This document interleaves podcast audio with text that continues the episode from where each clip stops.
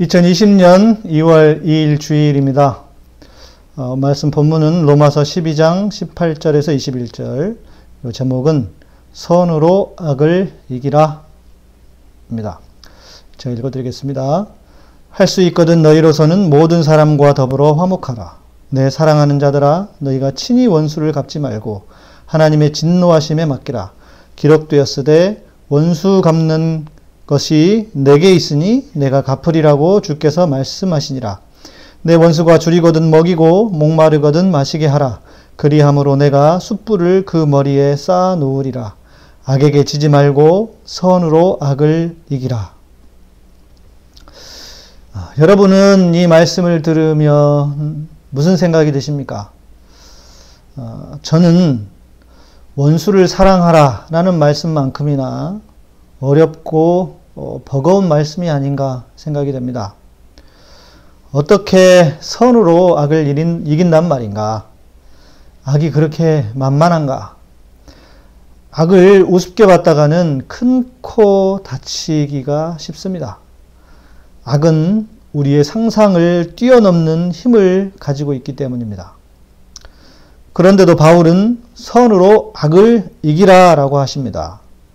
이것이 하나님의 마음이기도 할 것입니다. 오늘 본문은 그 앞절까지 한 부분, 그리고 오늘 본문 이후 크게 이렇게 두 부분으로 나눌 수 있을 것입니다.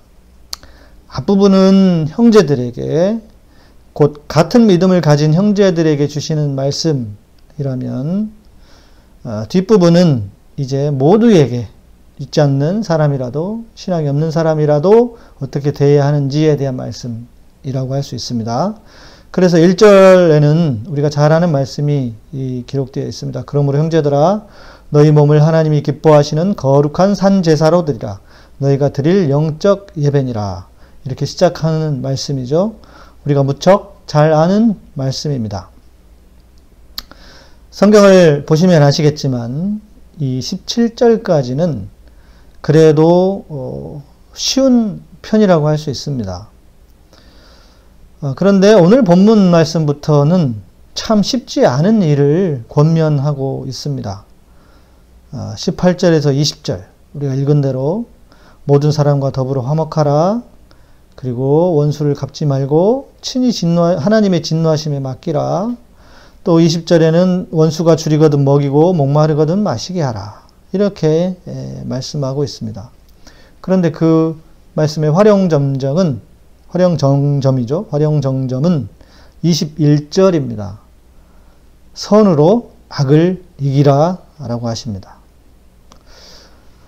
하나님은 왜 이렇게 어려운 일을 우리에게 하라고 요구하시는 건가? 사랑의 힘이 강력하고 결국은 사랑밖에 답이 없을 것입니다. 그것은 분명합니다. 그러나 그게 정말 쉬운 일인가 하는 것입니다. 제가 오늘 이 본문을 정한 이유는 특별히 우리나라의 상황을 보면서 더 어, 생각을 해 보았기 때문입니다. 대통령에게 독재자라고 합니다. 제가 볼 때는 진짜 독재 맛을 보지 않아서 그렇게 쉽게 말하는 것입니다. 박정희 전두환 때는 아무 말도 하지 못하던 자들, 안 하던 사람들이 지금 대통령에게는 독재자라고 합니다. 말도 안 되는 빨갱이 타령에 죽으라고 저주를 퍼붓는 목사 같지도 않은 그런 인간도 있습니다. 이게 다 선에서 생긴 일입니다. 정말 악한 대통령 같았으면 이런 일이 있는데도 가만 두었을까? 그가 선하다는 것을 아니까 함부로 날뛰는 것입니다. 그렇게 해도 아무런 손해나 피해를 입지 않을 거라는 것을 알기 때문입니다. 선으로 악을 이기기는 커녕 악을 방조하고 있는 것은 아닌지 묻게 됩니다. 아산 진천에서는 우한으로 어, 우한에서 오는 교민들을 반대한다고 난리를 쳤다는데 알고 보니 주도한 사람들이 박근혜 지지자들이었다고 합니다. 그 지역민들의 공포를 당연히 이해할 수는 있지만 그래도 저렇게까지 하는 건 좀 아니지 않나 했더니 아니나 다를까 그랬습니다. 지금 정부가 하는 것은 무조건 잘못한다는 여론을 만들어내고 어떻게든 흠집을 내려고 하는 것이다.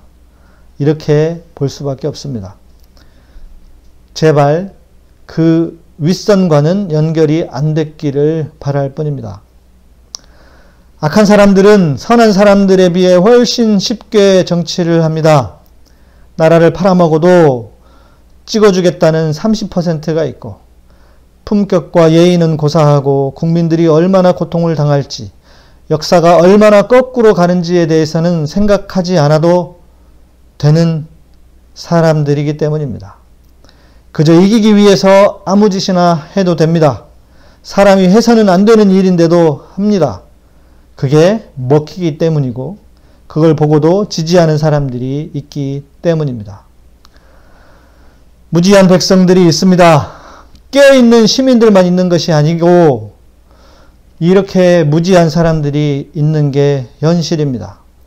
답답하고 속상하지만 이것이 냉정한 현실입니다. 반면 선한 사람들은 절대 그런 짓은 하지 못합니다. 해서도 안 되고 할 수도 없는 짓입니다. 같은 국민이 타국에서 약도 없는 바이러스의 위협, 바이러스의 위협에 두려워하고 있는데 그 국민들을 절대 우리 동네에 못 들어온다고 바르케이트를 치는 그런 일을 쉽게 할 수 있겠습니까? 정치에 이용해 먹으려고 사람들을 동원해서 시끄럽게 만들고 그런 짓을, 그런 짓을 할 수 있겠는가 말입니다. 쉽지 않습니다. 그런 짓은 그런 짓도 아무나 하는 게 아닙니다. 연동형 비례제로 위성정당의 출연이 이슈가 되고 있습니다. 위성정당 지지 관련해서 여론조사를 했는데 그 결과가 하나 나왔다고 합니다. 자유한국당 지지자들은 69% 무려 70% 가까이 위성정당을 찍겠다고 했다고 합니다. 민주당 지지자들은 어땠을까? 34%인가? 그 정도였다고 합니다. 딱 절반입니다. 그만큼 수구 세력들은 정치가 쉽습니다. 이런 일은 너무나 많습니다. 우리가 또 너무나 많이 봐왔습니다. 악한 정치 세력들이 어떻게 선한 사람들을 괴롭히는지 지겹게 봐왔습니다. 그런데 여기에 한수를 덧드는 게 있습니다. 특히 우리나라는 더 그렇습니다. 힘을 가졌다는 사람들입니다. 불의한 기독, 기득권 세력들이라고 할 수 있을 것입니다. 검찰이 청와대 직원들을 고소하는 것을 보십시오. 수사도 안 하고 기소를 합니다. 진짜 독재 시대에나 가능했던 일 아니깁니까? 수구 언론들을 보십시오. 뭐 하나 진짜를 말하는 그런 일들은 손에 꼽을 일입니다. 어떻게든 국민들을 호대해서 호도해서 민주 정권을 흔들려고 할 뿐입니다. 양승태 사법부의 똘마니들을 보십시오. 누가 봐도 잘못된 것인데도 무죄로 풀어줍니다. 반면 선한 사람은 어떻게든 올가매려고 합니다. 재벌이라는 삼성은 세월호 유족들의 단식을 조롱하는 인간들을 뒤에서 지원했다고 합니다. 세상이 미쳤습니다. 미치지 않고서야 어떻게 이런 일을 할 수 있다는 말입니까? 또 이뿐이겠습니까? 대한민국에서 돈과 힘을 가졌다는 사람들 중에 제정신을 가진 사람이 도대체 몇이나 될지, 몇이나 될지 정말 안타까워, 안타까운 일입니다. 제가 지금 하는 이야기는 단순히 정치에 대한 이야기가 아닙니다. 세상이 공의롭게 바뀔 수 있을까에 대한 이야기입니다. 그리고 또 정치 이야기를 하면 어떻습니까? 정치만큼 우리 삶에 영향을 주는 게 어디에 있다는 말입니까? 오직 성경만 이야기해야 한다라고 하는데 구약이든 예수님 시대든 성경은 세상에 대한 이야기를 다루고 있을 뿐입니다. 세상에 대한 이야기로 가득 차 있다는 것을 알아야 합니다. 이거 하나만 생각해 봅시다. 예수님이 지금 이 땅에 오신다면 과연 수구 세력들을 지지할까? 지지하라고 하실까?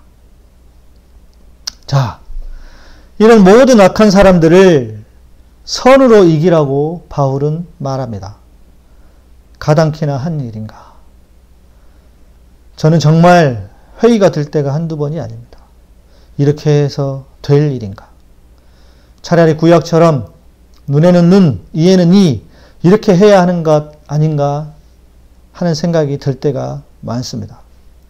물론, 여기서 한 가지 짚어볼 게 있습니다. 바울이 말한 선으로 악을 이기라는 것이 아, 보복을 하지 말라는 것이지 악을 심판하지 말라는 것은 아닙니다. 악은 반드시 심판해야 합니다. 그래야 다른 사람들이 같은 짓을 하지 않는 것입니다.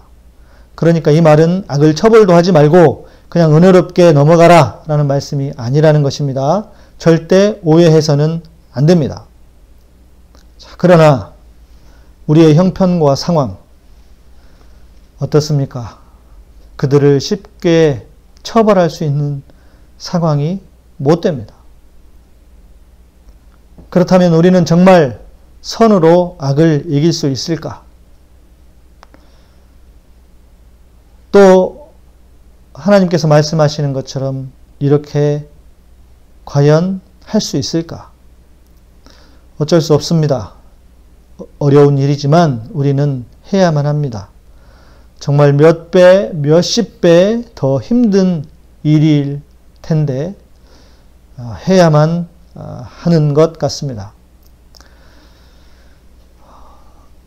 서로 악을, 악을 이길 수 있는 방법 몇 가지 적용을 좀 해 보겠습니다.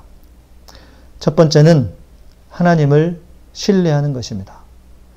역사의 주인이신 하나님, 그 하나님을 믿는 것입니다. 물론 하나님이 다스리셔도 비극적인 역사가 쓰여질 수 있습니다. 지금도 지구상에 수많은 곳에서 그런 일이 일어납니다. 그래서 우리가 하나님의 은혜를 구해야 합니다. 자, 그래서 우리는 기도해야 합니다. 두 번째는 기도하자는 것입니다. 늘 말씀드리지만 소돔과 고모라, 고모라는 의인 10명이 없어서 망했습니다. 예레미야에게 하나님은 예루살렘 거리를 다녀보라. 내가 의인, 나를 경외하는 사람 한 명이라도 있으면 내가 예루살렘을 망하지 않게 하겠다고 말씀하셨습니다. 세상은 악하지만 하나님 앞에 의인된 우리들이 간절히 기도해야 합니다. 마지막으로 힘들지만 버텨내야 합니다. 세상을 살수록 힘든 것 중 하나가 인간에 대한 혐오 같습니다.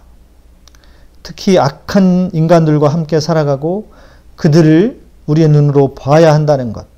그 자체가 이 인생을 사는 동안 가장 큰 고통 중 하나입니다. 그러나 어쩌겠습니까? 그것이 인간의 타락한 본성 때문에 생긴 문제인데 말입니다. 그래서 우리는 더욱 주님을 구할 수밖에 없습니다.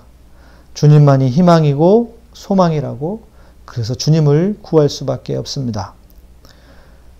하나님께서 우리를 보시고 이 땅을 긍일히 여겨주셔서 우리가 이 어려운 때를 잘 넘어갈 수 있기를 바랍니다.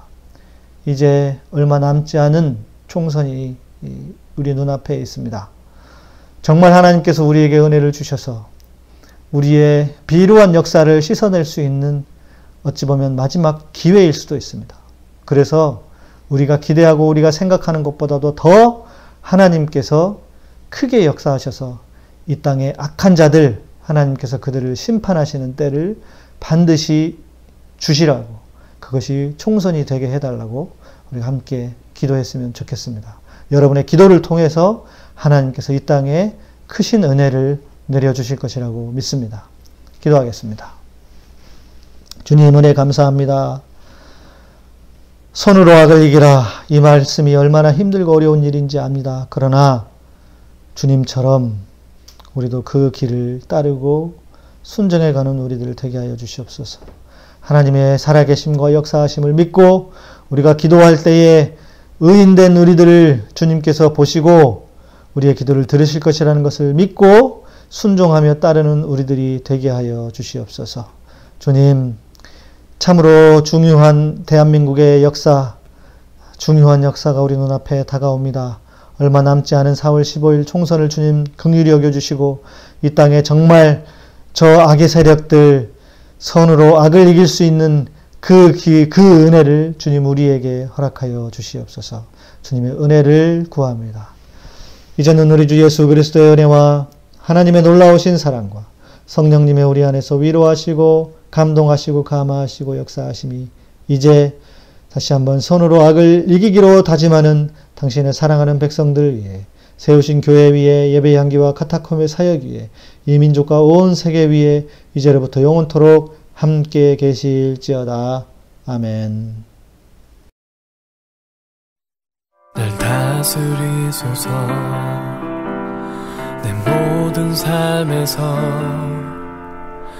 주의 생각으로 날 통치하소서.